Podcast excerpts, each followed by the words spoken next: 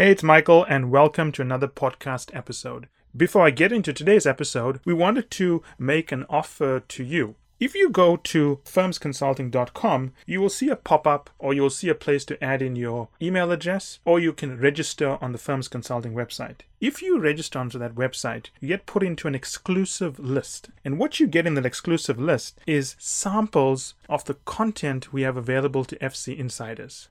So, that said, I hope you enjoyed today's episode. Hey, Wendy, welcome to the show. It's great to have you here. Hi, Michael. It's great to be here.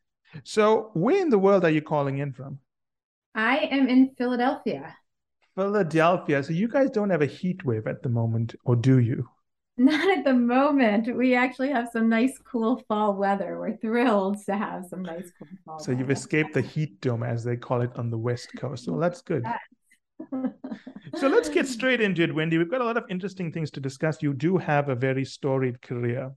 But as a start, maybe talk the audience through some of your background in terms of your career, where you've developed these insights and so on. No, Michael, for your audience, I, I actually started out as a management consultant. Uh, wow. I did. I did. And I loved it. Um, I was working for Mercer Management Consulting. Yes. Spent a couple of years doing that. And one of the things that got me into this topic, so I've been studying this idea of both and thinking of paradox yes. for about 20, 25 years now. And, you know, they say that for academics, research is me search. We yeah. study things that we're not good at. Um, one of the things that got me into this was my own career decisions. I remember I was doing some fabulous consultant consulting. I loved working with the clients. Um, but I was really interested in going deeper on the ideas. And I was debating do I want to be an academic uh, who studies ideas, who yes. deepens our understanding of them, or do I want to be a practitioner, a consultant, a manager, a leader, someone who had more direct impact in, in um, implementing these ideas? And that kind of either or question led me down a lot of grief as I tried to figure out do I go back to grad school and get my PhD or do I continue on as a consultant? That's the kind of question that I've been studying for the last 25 years. So, this arose from your experiences as a consultant, and then in your personal life and that of your co writer and colleague who you've done a lot of research with. It's not just in a professional setting, you've seen this in your personal lives it's a underlying characteristics of all problems. But at the same time what i notice is that when we experience a paradox we tend to assume that we have to pick one and eliminate the other but then we don't hold the whole problem in our head. So there's a lot to discuss here it's very exciting. But i want to break this down for the audience. Let's lay out the ground rules for the discussion in terms of the language we're going to use so they get a sense of how we're going to discuss things. Yeah um and so the way that we entered into this space of thinking about paradox in both and is starting with the challenges that people that leaders face on an ongoing basis.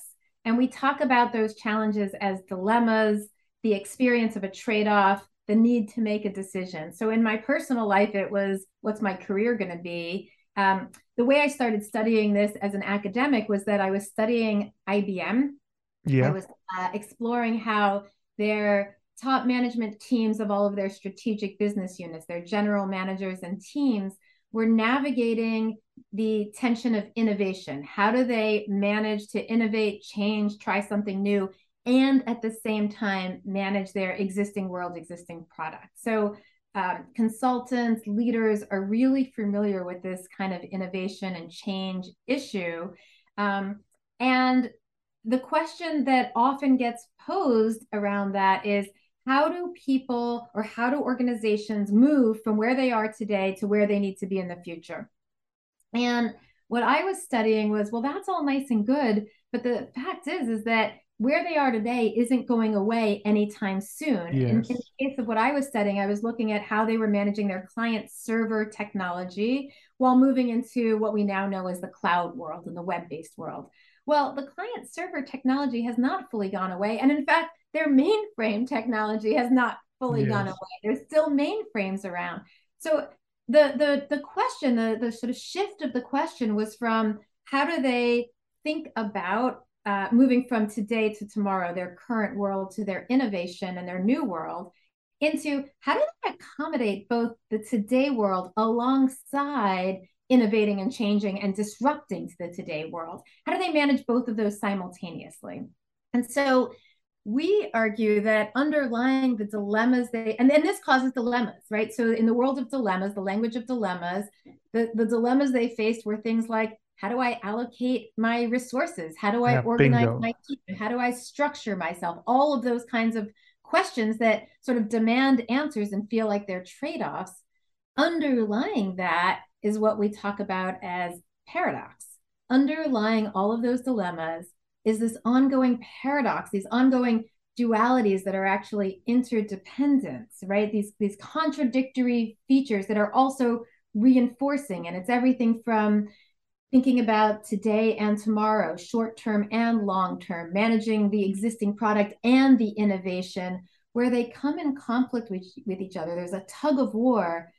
And they also reinforce each other, right? The more effective an organization is today, the more successfully it can innovate. It has the resources to innovate. And the more that it energizes itself through innovation, the more it energizes and reinforces what it does today. So these, these, these, um, the, the today and tomorrow world, the short term, long term world, these things are reinforcing of one another. And if we switch our focus to take a look at those paradoxes underlying the dilemmas, that's where we can come up with more creative possibilities, more sustainable, creative, novel ideas. And that's what we are looking at in this book, which is how do you do that? I love this example. I'm going to take the liberty here of taking this excellent example and paraphrasing it a little bit for the audience so they can follow along. So I see three pillars as such. The first one is we have a dilemma. Using the IBM example, we've got all these legacy businesses that are not going to go away. But at the same time, we've got to look forward and build businesses that are not like the legacy businesses. So that's the dilemma.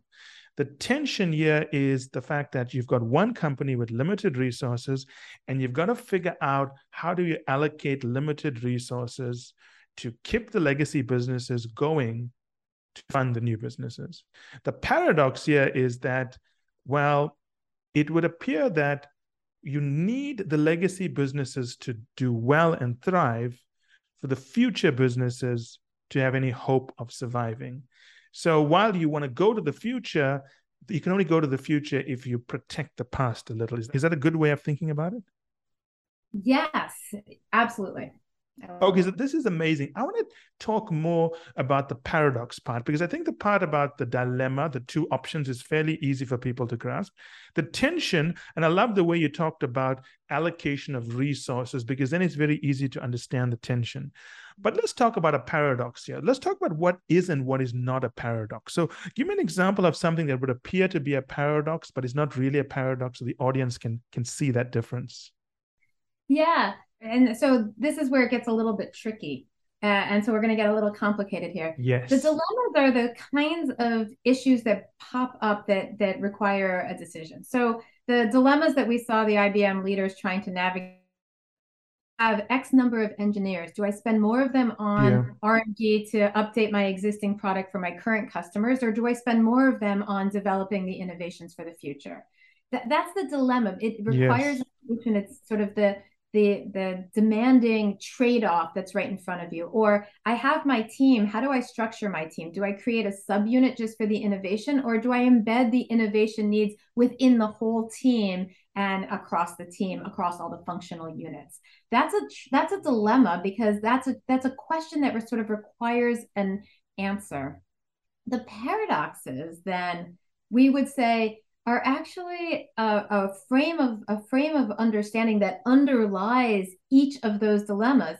Underlying each of those decisions over time are these paradoxes of short term and long term or the, these these into these these interwoven opposites. So so in the language in, in the language that we use we talk about the core and the explorer the core world of what we currently do and the explorer world we are always going to face our organizations are always going to be facing a question of how do I manage the core world and the explore world and living in this ongoing balancing between the two of those that never goes away. That's the paradox. Or, you know, in terms of the legacy business and the new business, you're always going to be dealing with a tension between the legacy business and the new business. That's the paradox. That's not the decision that has to be managed at the moment.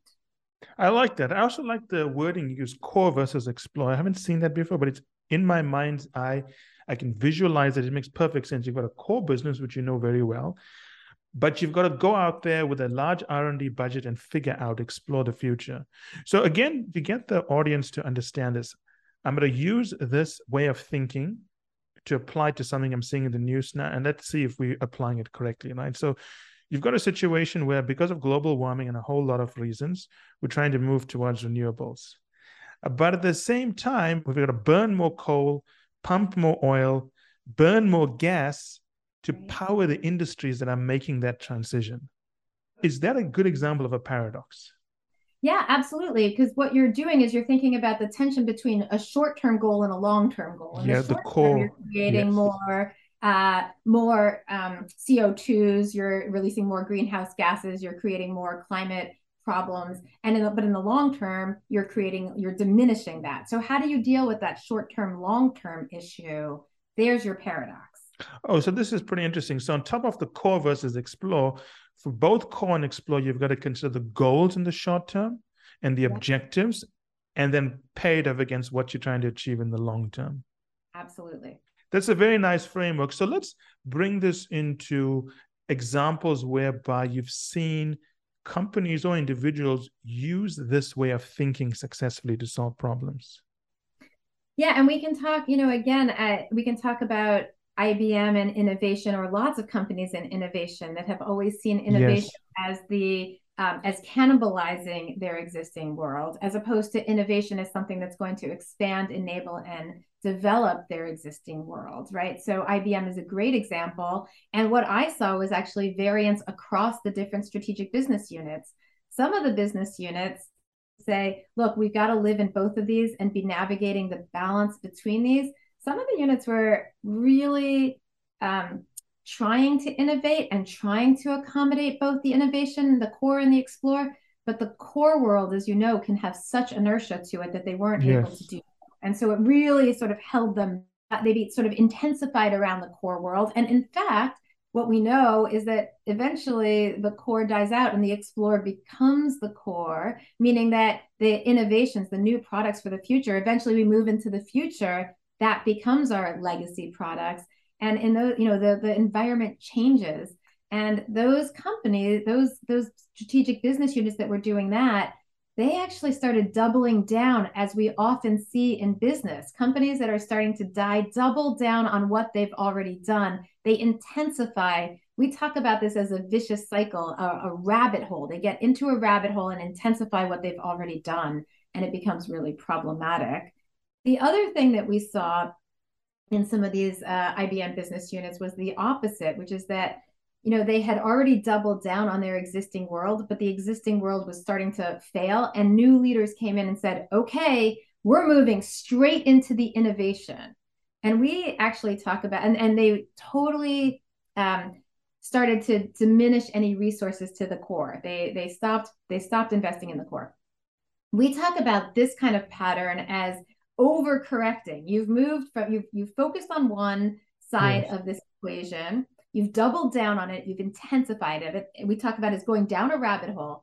Well, when the situation around you changes and you have to shift, you overcorrect. We talk about that as a wrecking ball because essentially what you do, it's like a wrecking ball. It sort of kills all of the good along with the bad and you're over intensifying into the new world. And so some of these business units at IBM overcorrected totally focused on the innovation, paid very little attention and resources to the core world, to their legacy world.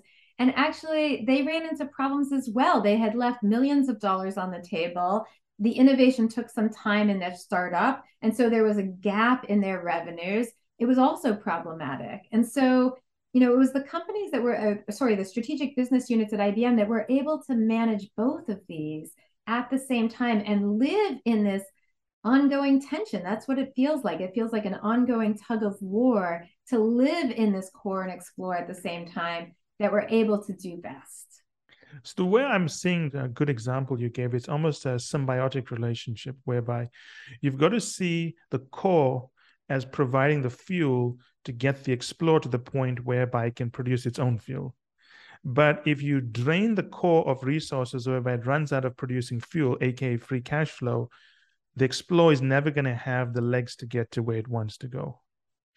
That's right. And, you know, just to sort of expand the mindset. So I initially studied this at IBM around innovation. Uh, I then spent a lot of time studying this around the issues of sustainability, corporate social responsibility, uh, ESG, or this world of trying to navigate both profits and the bottom line while simultaneously thinking about people and the planet and trying to address issues, broad, you know, broader issues, environmental, social, governance issues. And we've seen an uptick of organizations thinking about that and trying to work through and manage that. And one of the issues that we see there is again, how do you navigate this paradoxically? How do you think about the ways in which the ESG components yeah. enable profits rather than diminish them, rather than are seen as costs? And here we have a great example uh, in the book of Paul Polman at Unilever, yeah who famously developed the Unilever Sustainable Living Plan, taking Unilever in 2008 at the worst downturn. He said, You know, I took over this company in the midst of a downward spiral, in the midst of a global economic crisis. And through, and through the Unilever sustainable through the sustainable living plan, he was able to double profits through his commitments to environment, through his commitments to a, a set of social objectives. And so in this ESG world, I think we often think about this as a direct trade off because ESG initiatives often feel really costly and yes. therefore feel like they are diminishing the bottom line. It's a trade off. Well, the shift of mindset is to say, how do we understand this paradoxically? How do we understand the synergies? How can we understand that rather than thinking about these as just contradictory, that they are also reinforcing and value those synergies, value those interdependencies in order to make better decisions. And that's what Paul Polman did better strategic decisions about how to manage the company. And in reading that example in your book, one of many examples, one of the things that struck me is that, and we'll stick on ESG because you brought it up, is that ESG is only a cost given the way companies have decided to approach ESG. It's their exactly. business model to managing ESG. And a business model obviously can change and evolve, right? Absolutely. Absolutely. And so, you know, in this book, what we say is that the first step is uh, helping people see the ways in which we see these in the prisoner's model the win lose, the trade offs, the zero sum, and inviting people to see well, actually, what if we saw it as the both and, the win win, the integrative, the the the potential for synergies? So that's the first step which is to say wait there is a potential for both and there's a potential for win-win. So that that's the first which is inviting people into this other possibility. The second step is to say you know we've actually seen a lot more of the language of both and and particularly in the consulting world uh, one thing that i've been in and and this has been a real uptick over the last 20 years so when i started most people were still talking either or. Now we see more language around we've got to do the both and, we've got to live in paradox. So companies like PwC talk about the six paradoxes of leadership, or um, Deloitte has a piece on, on how yes. to live paradoxically. Uh, there's a number of consulting companies that talk about this. Um, Barclays had a whole campaign about living in the and, where they were talking about Main Street and online banking and fintech banking. Uh, so there's like a whole a host of companies that are now using the label of both and or talking about living in the and or talking about navigating paradoxes and which means to them how do we bring together opposing ideas and engage them simultaneously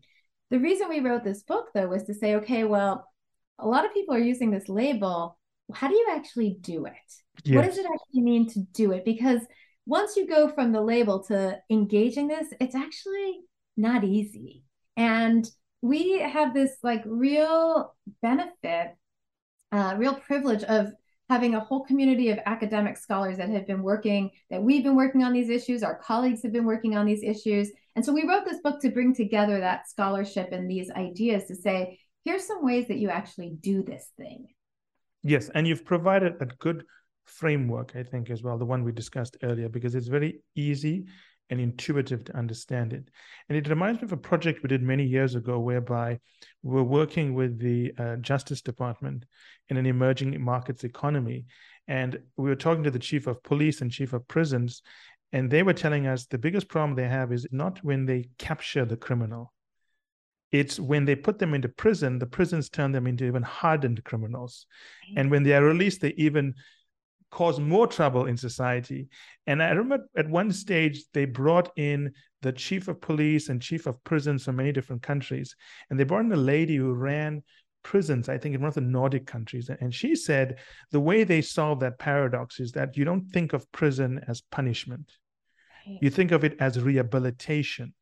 And that's a good example, I think, of you only figure out that solution if you keep the paradox in your mind. That's right. If you realize that actually these are people who probably need to be taken off the street for a period of time, but the question is not how do we punish them? How do we help them re-emerge in society? I think about my colleagues who do really fabulous work in this area of restorative justice. Yes. How do we create the possibilities of a pathway for somebody to feel like they have become whole again so that they can become more productive members of society? And in fact, the people who come out of prison who have gone through pro- programs like that and who have been listened to and who yes. uh, have been able to really feel more restored are often quite productive members of society. They really do make a huge contribution to society. So, absolutely. I want to explore the area of paradoxes even more, but not from the perspective of how it impacts organizations and strategy. I want to think about this from the perspective of a leader who has this paradox and needs to hold it in their head because I used to be a strategy partner and I've worked with many CEOs. And what I've noticed is that obviously there are some CEOs who are very confident, they know what they're doing. They are willing to talk about the paradox because they don't think it's a failure in their intellectual capabilities. But I have seen other leaders whereby when faced with a paradox, they almost want the paradox to go away. And they want to avoid the paradox at all cost and basically what they want to do is they want to say no paradox exists the problem is pretty straightforward but i find that they almost lose the opportunity to solve the real problem by taking that stance. So my question to you is how do we get leaders comfortable in accepting that all problems have some kind of paradox in them? And we shouldn't try to minimize it. We shouldn't treat it as an abnormality, but we got to accept this is a standard way of solving problems. How do we, we teach them that? I, I love that question. And, and actually, I think there's two parts to this question about leadership. One is how do we get the leaders comfortable? And then how do the leaders translate that to the rest of their organization? Yes. And we've been working on projects on both of those. Um, you know, one of the things that we talk about in the in the book is how do we help people change their mindsets? And what we are aware of is that this is not just a mindset shift, but there's an emotional component to it as well, in which we have to be able to recognize that navigating paradoxes is actually quite uncomfortable. Uh, it's uncomfortable because it leaves us a little bit anxious because there's not always certainty. Sometimes we're leaving the question open for longer than we want. It leaves us feeling uncomfortable because we're not always being consistent. In fact, one of the strategies that we talk about for managing paradoxes is to be consistently inconsistent, which means that we're sort of navigating, shifting, ongoing shifting back and forth between opposing ideas in order to, in the big picture, accommodate both ideas. And we don't, uh, you know, people aren't always that accommodating of their leaders being consistently inconsistent. So that's uncomfortable. And you know, I think to your point, some leaders are able to put aside their ego, but for the but some for some of us, you know, we get committed to a point of view and then we get defensive of that point of view and aren't open to listening to somebody who has an alternative point of view and considering how that might impact our decision making. So all of these factors lead us to be un- uncomfortable. So I, I think that there is the work to do to help people shift their mindset. That to me is actually the easier side of the work. Um, and there, I think that the answer in part lies with the questions that we're asking. How do we change the question? So if we notice that we're asking an either or question typically, how can we shift to change the question to ask a both and question? Instead of asking, should I focus on X product or Y product? Should I focus on X region or Y region? Uh, how can I accommodate both X region and Y region, X product and Y product? How can I both achieve, uh, you know, doubling my profits and achieving my you know, commitments to the planet and to a social mission? So changing the question helps us to shift our mindsets. I think the other side of this, as I started to say, is also helping people to recognize that we have to shift our emotions around this. And here we talk about the importance for leaders and for people to what we say is find comfort in the discomfort.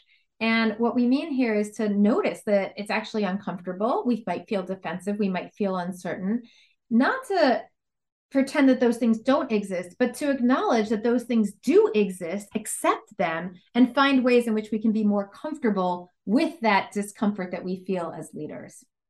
I like that. This is brilliant. So let's take this one level down, right? So you've got CEOs and the executive teams and the uh, board who make decisions, but their decisions are interpreted in the media. Yeah. And the media needs to also have this way of viewing problems. And I'll give you an example of this. It's something I wrote about recently, whereby you've got companies that are listed on the, let's say, London Stock Exchange, which have very strong rules in place for disclosures, transparency, and a very vociferous and vocal shareholder group. Now, you would want those companies managing coal mines until you have to close down coal mines. Yeah. But the press says you got to exit coal. But coal is not going anywhere for a long time, which means that companies that are not held to such high standards are going to be managing these coal mines. So here's a classic example where the way I would think about it is I would actually want BHP Billiton to be managing coal because they are the best in the world at mining. They know what they are doing. And then when it's time to phase out coal, we can do it. But while it exists, let them do it. So the question here is it's one thing to educate leadership and so on, but how do we get the investment community along on this way of thinking? Yeah. Um, you know, one of the issues with being able to communicate paradox is we talk about it as moving up a level. Yeah.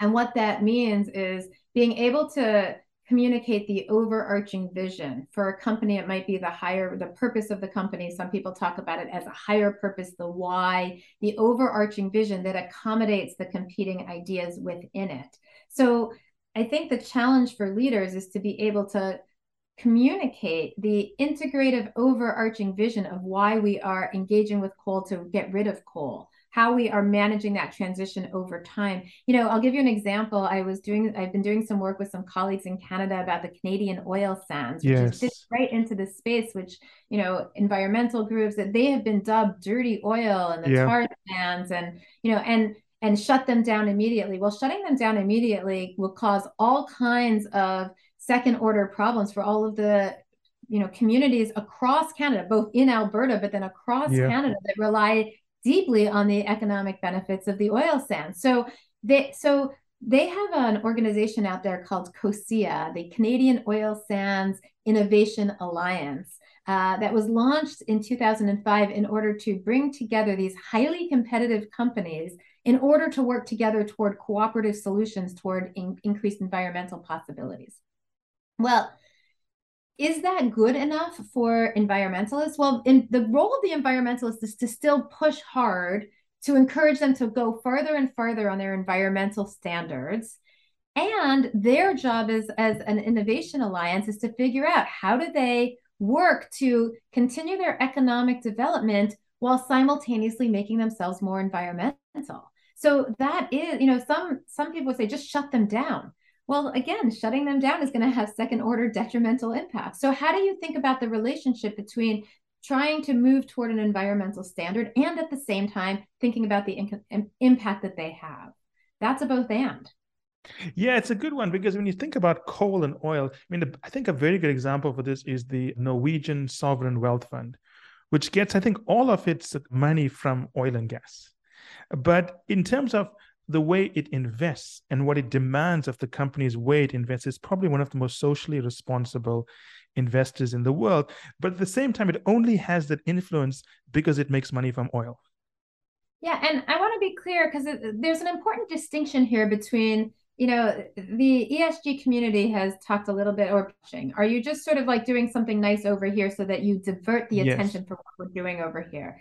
And I think there's a difference between, for example, what Paul Polman was doing, which is to say, how can I use the influence of my economic benefit in service of enabling of these social and environmental standards. He wasn't shirking, the, the social and environmental standards weren't things that he was just sort of layering on top like a nice icing. It was, he was figuring out over time how to integrate it deeply into the business, which was pushing the organization to be incredibly innovative, incredibly creative in how they thought about the work that they did, developing new possible solutions along the way. So I think it's important that we it's not just that these things are sitting side by side yes. in the canadian oil sands part of the question is how do we do our work more environmentally and if that means increasingly shutting down what we do how do we make that transition so that we do so in a way that is economically supporting the communities that we work for well it comes back to what you said about core and explore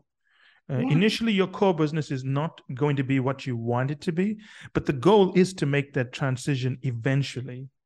It's not to have a good business and a bad business running together forever with this conflict of interest. It's you've got the issues with the core, you understand what the issues are, but the goal is we want to make a full transition whereby when we get to the explore part, we've got a business that, as you know, you use the example of Unilever, it's not transitory. The profits are there, the business model works. You can build a business off this.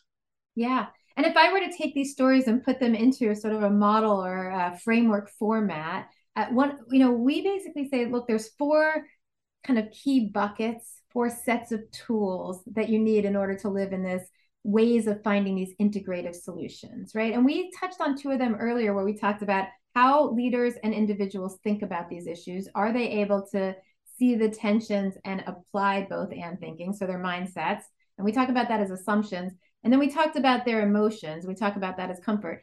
The piece that we're pointing to right now is we talk about it as dynamics, right? The need to be ongoing, changing, uh, agile, shifting, yes. flexible, experimenting, and growing and developing along the way. So, you know, so again, we talk about these four buckets and we we label them for ease of remembering as A, B, C, D. So it's assumptions, and that's what we talked mm-hmm. about as mindsets. The second group we, we say are boundaries, which is the scaffolding, the structures, the roles, the the the goals, the vision that helps scaffold us to stick in this both and thinking. The third is, is C, comfort, the emotions that we bring to this. And then the fourth is D, dynamics. And the dynamics is exactly what you're pointing to, which is that part of being able to live in this paradoxical world is dynamically shifting over time. Yes, that's right. It's you know there used to be a time whenever you did these transformation programs in companies, the CEO would say the transformation is going to end after two years, but it never really ends. You're constantly moving. It's a constant state of change. When I used to work in Canada many years ago, I used to work with some colleagues from different consulting firms, and one of the ideas that we were working with was something called integrative thinking, yeah. whereby we'd have two opposing models at the same time in our head and try to figure out okay these are opposing models. It's not about picking either one. It's about figuring out how do we pull the elements that are best from both to come up with a better solution. It's very similar to what you're talking about but you have articulated a lot better and you've laid sort of the foundations and the pins to hold it together. Because i remember once we were working with a state-owned bank and they were making a lot of money doing uh, corporate deals and so on but the government said you've got to go in and provide services to the unbanked. And it was going to be loss making for them. And they were, there was a paradox for them because, in the one hand, if you took all the profits from the corporate side and you put it into the retail bank for the unbanked, you'd probably destroy the bank. But then we were thinking about is what if you rethought this? What if you developed products to serve the unbanked that were actually profitable? It's a different way of thinking about it. Right. And I just want to pull out sort of the structure or the framework of, of how, how, how that works. One of the boundaries of scaffolding, which I, we talk about, is separating and connecting. And so integrative thinking is very much about that. Both and thinking is very much yes. about that. and when we say separating and connecting, what we mean is that we have to, if we're going to think about the retail banks and the, you know, online banks or what have you, we have to be, and, and we're going to think about how they're integrative. The first step to do is to separate them. Before we can yes. connect them, we have to separate them. And separate means what do we understand to be the benefits of each of these each each piece? What is unique about each piece? What are we trying to accomplish? What's the goals of each piece? What's the metrics associated? What's the time frame? What are the skills? What are each of the components of each of these different strategies and it's through that that we can then say okay what are the ways in which we can see the tactical integration the synergies between them the ways in which we can refigure our overall strategy to accommodate each of these pieces but we can't get to being able to get to a better decision until we actually look at what's unique about each of these different strategic businesses. And so, you know, that's true of what do, that's true of ESG issues. What do we need for our environmental goals? What do we need for our economic goals? And then what's the ways in which we can do this better? Or I uh, was doing some work for um, a bank in the UK, and they were thinking about online versus retail. Well, there was a lot of either or talk about whether banks were going to be, you know, uh, Main Street or online, whether which one they were going to pick. And the, the truth is is that these can reinforce one another if we understand exactly to your business what a retail bank is going to do in order to invest and enable the online banking and vice versa. Yes, and I wonder if you've also experienced this in your career. But I think one of the greatest enemies of this way of thinking is benchmarking. Mm. It's when you try to do something that someone else is doing, but you don't know why they're doing it. Uh, interesting. And I've seen many companies fall for this trap whereby if they're number two, number three, or number seven in the space, they'll say, well, the number one, two, three companies are doing this. We have to do it as well, even though their resources are different, their strategy is different, even the paradoxes they face are different. Right. So they're applying a, a solution to solve a different set of paradoxes. And it never works, right? I mean, you, I'm sure you've studied companies like Southwest. How many people have tried to copy them? Right. And they've right. never been able to do it because it's a different set of paradoxes. So, what I always think about is that when I was reading the book and your work and so on, is I was thinking not so much about companies, but I was thinking about the executive who's sitting there at 8 a.m. and he's trying to firstly take, which is a very powerful way of thinking, but then get his colleagues to think about the business in the same way. I think that's always going to be the hardest part. Yeah, you know, um, I, I recently did some work with a company in Hong Kong, um, and they had brought in a new CEO from Canada, and this company um, uh, was an investment bank, and they had all kinds of ways that they did. They were very nice to one another. It was a very old bank. They uh, there was a lot of you know human touch, and the CEO said, "Okay, well, this is all nice and good." And we really want to value all of these values that we've had so far. And we've got to transition and be able to also be more agile. We've got to hold each other more accountable. We have to move into a more digital age. And he was really trying, and everybody freaked out because, as you know, when somebody, a new CEO comes in and brings in a whole new strategy, it really causes a lot of anxiety. Organizational change creates some some reaction and resistance his point was no we don't want to get rid of this old culture. We want to create this new culture and these new values side by side. So he started talking about it as navigating their value pairs and how could they do that? Well that wasn't easy to do. And um, because people were really trying to say well which one do you want?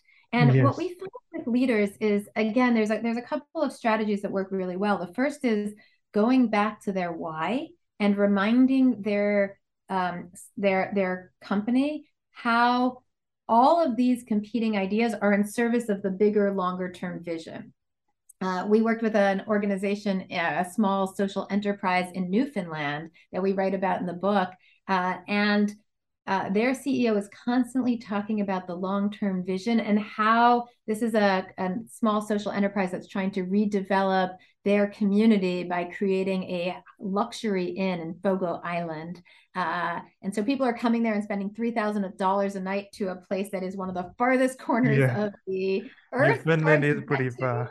It is amazing. As an, and what they're trying to do is honor the tradition of how they've always lived as an island in this, this beautiful place and at the same time modernize. They're trying to be highly local in valuing all of the culture of what they've always done and enter into the global economy. And so she's constantly reminding people that the long term view here is how do we sustain our community and our ways of being into the future? Well, the only way to do that is to continue to value what we already do and to change in order to be able to modernize into the future. And they, and one of the things that we've learned from uh, her, her name's Zita Cobb, uh, is to really talk in metaphors in stories. We know the value of storytelling for yes. companies to be able to bring people along. Um, and so she uses stories she uses metaphors she uses poems uh, on an ongoing basis. And what we're finding is that and, and so for example one of the metaphors they t- their their symbol is a cauliflower. And the reason that they use a cauliflower is because they want to convey this idea of what it means for local and global to be integrated. So they talk about the stem of the cauliflower being the global economy. The stronger the stem, the more that it could support the florets, which are each of the distinct communities around the world. And yet, each of these distinct florets are, in fact, distinct and unique, and they have to sort of sprout in their own way. So they talk about cauliflower thinking the, the benefit of doing that they also have this this great poem the art of walking upright which is from a new zealand poet. And it's the art of walking upright is both having one foot planted on the ground and another foot moving forward reminding us that we both have to be stable and dynamically shifting. So these metaphors uh, don't tell people exactly what to do but what they do do is invite people into a different way of thinking about what to do. Invite them into this integrative thinking. Invite them into understanding paradox. Invite them into both and thinking. And and the reason what we're finding in this work that we're doing is that one of the reasons it's really valuable to tell these stories to use these metaphors to use these poems is because we all approach these ideas in a lot of different ways at a lot of different levels.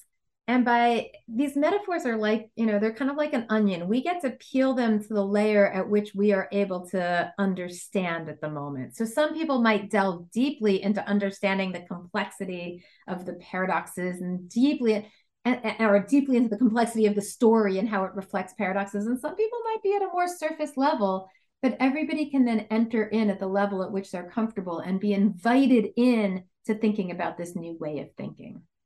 I love this example. I mean, besides people from Newfoundland probably having the most awesome Canadian accent in the world, the example of metaphors is a very powerful one because it neutralizes personalities. It's not a personal attack. I mean, if you're sitting in a boardroom and you're talking about why the wireless division is not doing well, you've got the wireless executives there being defensive automatically, right? But if you're using a metaphor to convey a point, nobody is being personally attacked. Yeah. Nobody's being judged. There's no baggage. It's brand new. Everyone's seeing it for the first time. You can exploit together. So I love that example. And I think it's a very powerful way to do it. So metaphors are a great way. I've never heard of anyone using a cauliflower metaphor ever. And I've been to 54 countries. So thank you for that new imagery. I'll give you one other because yeah. I think it's also another good one. Uh, we write about and had done some work with Terri Kelly, who had been the CEO of WL Gore and Associates. They're the uh, they they they create um, Gore-Tex, and okay. they this company was started with a culture of the power of small teams. They were all about small teams and empowerment and local decision making. And that was all nice and good when uh, Bill Gore started the company when there was 200 people in the company Terri Kelly took this company over, and there was something like 35,000 people across the world, and they were still making decisions in small teams, and there was very little enterprise wide integration. And so she was trying to reinforce the importance of these small teams are really still important, and local empowerment is still core to our culture and who we are. And we have to have some kind of global integration of our strategy so that we're all pulling in the same direction. How do we do both of these? So their metaphor is that when people would sort of, you know, they should get a lot of pushback on small teams. It's all about small teams because that was just core to who they were. Uh, their metaphor that they used was breathing. When you breathe, you have to both breathe in and breathe out. You can't just do one or the other. And so when they, you know, in order to live, in order to survive, and so when people would push back on this global enterprise wide strategy, she would talk about, look, we've got to breathe. We still have to breathe in and breathe out. We can't just pick one of these. So it was like a reinforcing mechanism to say, look, this is this is why we're doing both of these, and you know we've got to really understand that we need both of these in order for our long term survival. What I like about these uh, metaphors and so on is they're very pleasant and soothing. because in a lot of the business world, we take a lot of military and sports metaphors, which are quite alienating if you really think about it. It's about pain, suffering, grit, blood, torture, and someone's going to die because there's not enough for everyone to to basically benefit, right? So I have noticed that when you talk to executives who are good at holding opposing models and uh, paradoxes in their mind, they are always looking for a common ground. So they always choose metaphors that reflect that. Yeah. And it's a very different way of thinking because it's not a zero sum game at the end of the day. I think that's the key thing when you hold paradoxes in your head. It's only a paradox because of the way you've chosen to approach the problem. Yeah, Michael, I love that. Uh, I I once did a talk for um, a group of leaders of sport uh, in Stockholm. Yeah. So Stockholm School of Economics has a wonderful center for sport management, and they brought together the national leaders of different sport across Stockholm, and uh, across uh, the country. And um, and so, you know, I I said to them, look, how do we move from win lose to win win? How do we move from either or, either you win or I win, either you're right or I'm right, to to we're both right, to we can have competing ideas at the same time to win win. And you know, one of the leaders said, "Well, that's all nice and good, but if you're on the pitch, it's you know the rules are I can't collaborate with you for win-win." And I said, "Well, yeah, that's all that's true, but the problem is is that you take that mentality on the pitch and you bring it into the back office, you bring it off the pitch, you bring it into your everyday life. And so I, I do think that it's more than just the metaphor of sport. It's that we bring that whole mentality that the rules are one of us has to win. And that is a very zero sum mentality that prevents us from getting to a better place and leaves us, you know, in a lot of conflict. Yeah, I'm a big sports guy. I remember speaking to New Zealand rugby player, the All Blacks. Yeah. And I was trying to get a sense of the culture because they're known as having one of the strongest cultures in the world, whereby they don't play for money. They're not allowed to sign contracts outside of the country. They have to play in the domestic leagues and so on. And the way he explained to me is the reason why there's such character and depth and drive in the All Blacks is because no one's trying to win that game. Mm. They're trying to make the sport win. Mm. And the example he gave by that is saying that if we did everything we could to win, mm. what example do we set for the five year olds watching us? And how will the game turn out in 25 years when these people are playing and they've learned to win at all costs? And I love that example because he's winning the game was not winning that game, it's winning the whole game. It's a very different way to think about sports, right? Well, well, and I love that. I almost have goosebumps from listening to it because it is really push it, putting on the table the long term. One yeah. of the things I say about being able to think both and is bigger picture, longer term. And if you can look out to the bigger picture, not just my company, but all boats rise collaboratively across an industry and the long term possibilities, you're not stuck in the short term competitive mode. Then you're able to explore what's it like to accommodate these opposing, to bring together these opposing ideas. That's what enables you to do it.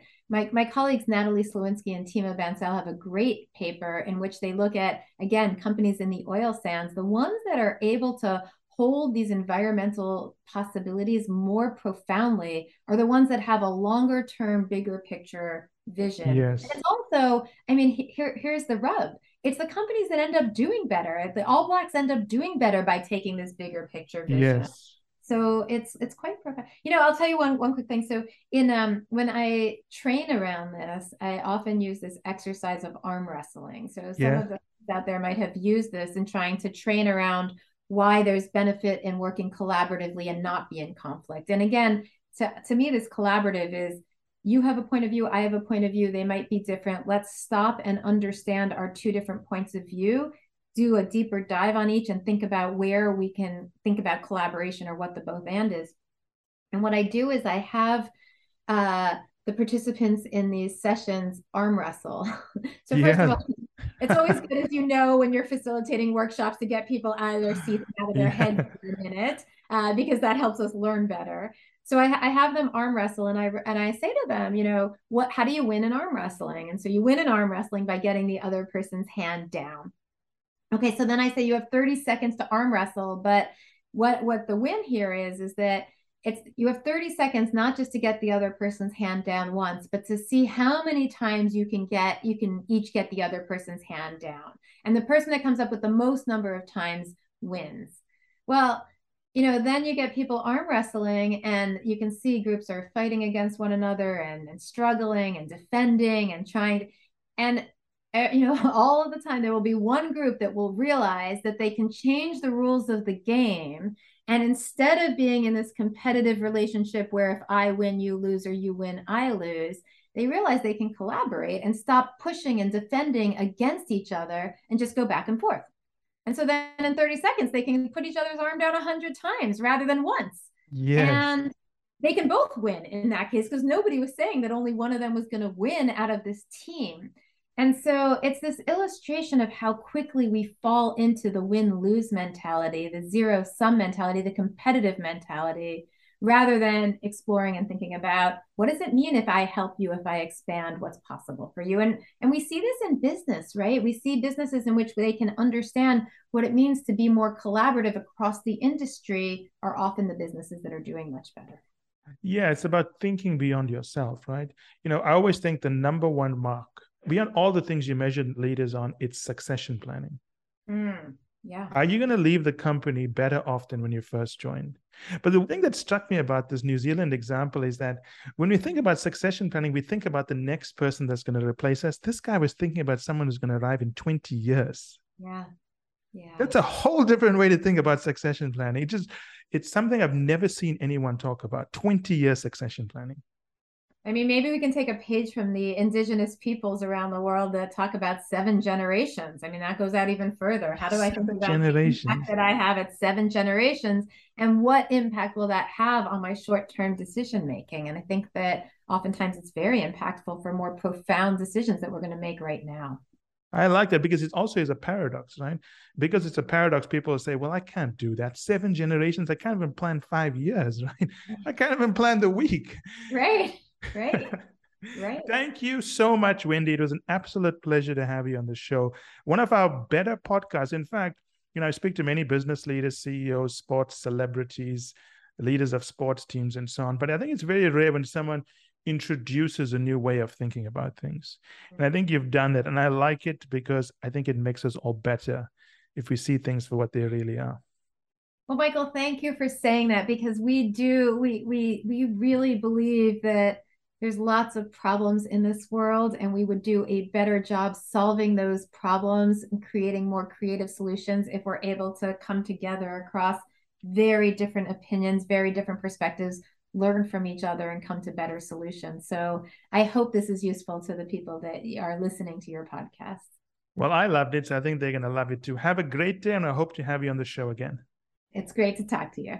Take care ciao and that's it for today's episode. I hope you enjoyed it as much as I enjoyed doing the episode. Finally, I want you to remember that the only way to get access to our special offers, the only way to get our special pricing, and the only way to get samples of our content is to join the list on firmsconsulting.com. It's the only way also to get access to our unique advanced content that we make available to insiders. So if you want to get a sneak peek of things, test it out, see what's in there, this is the place to go. And finally, I want to thank you again for making us one of the largest podcast channels around the world for careers and for the 2 million downloads and counting.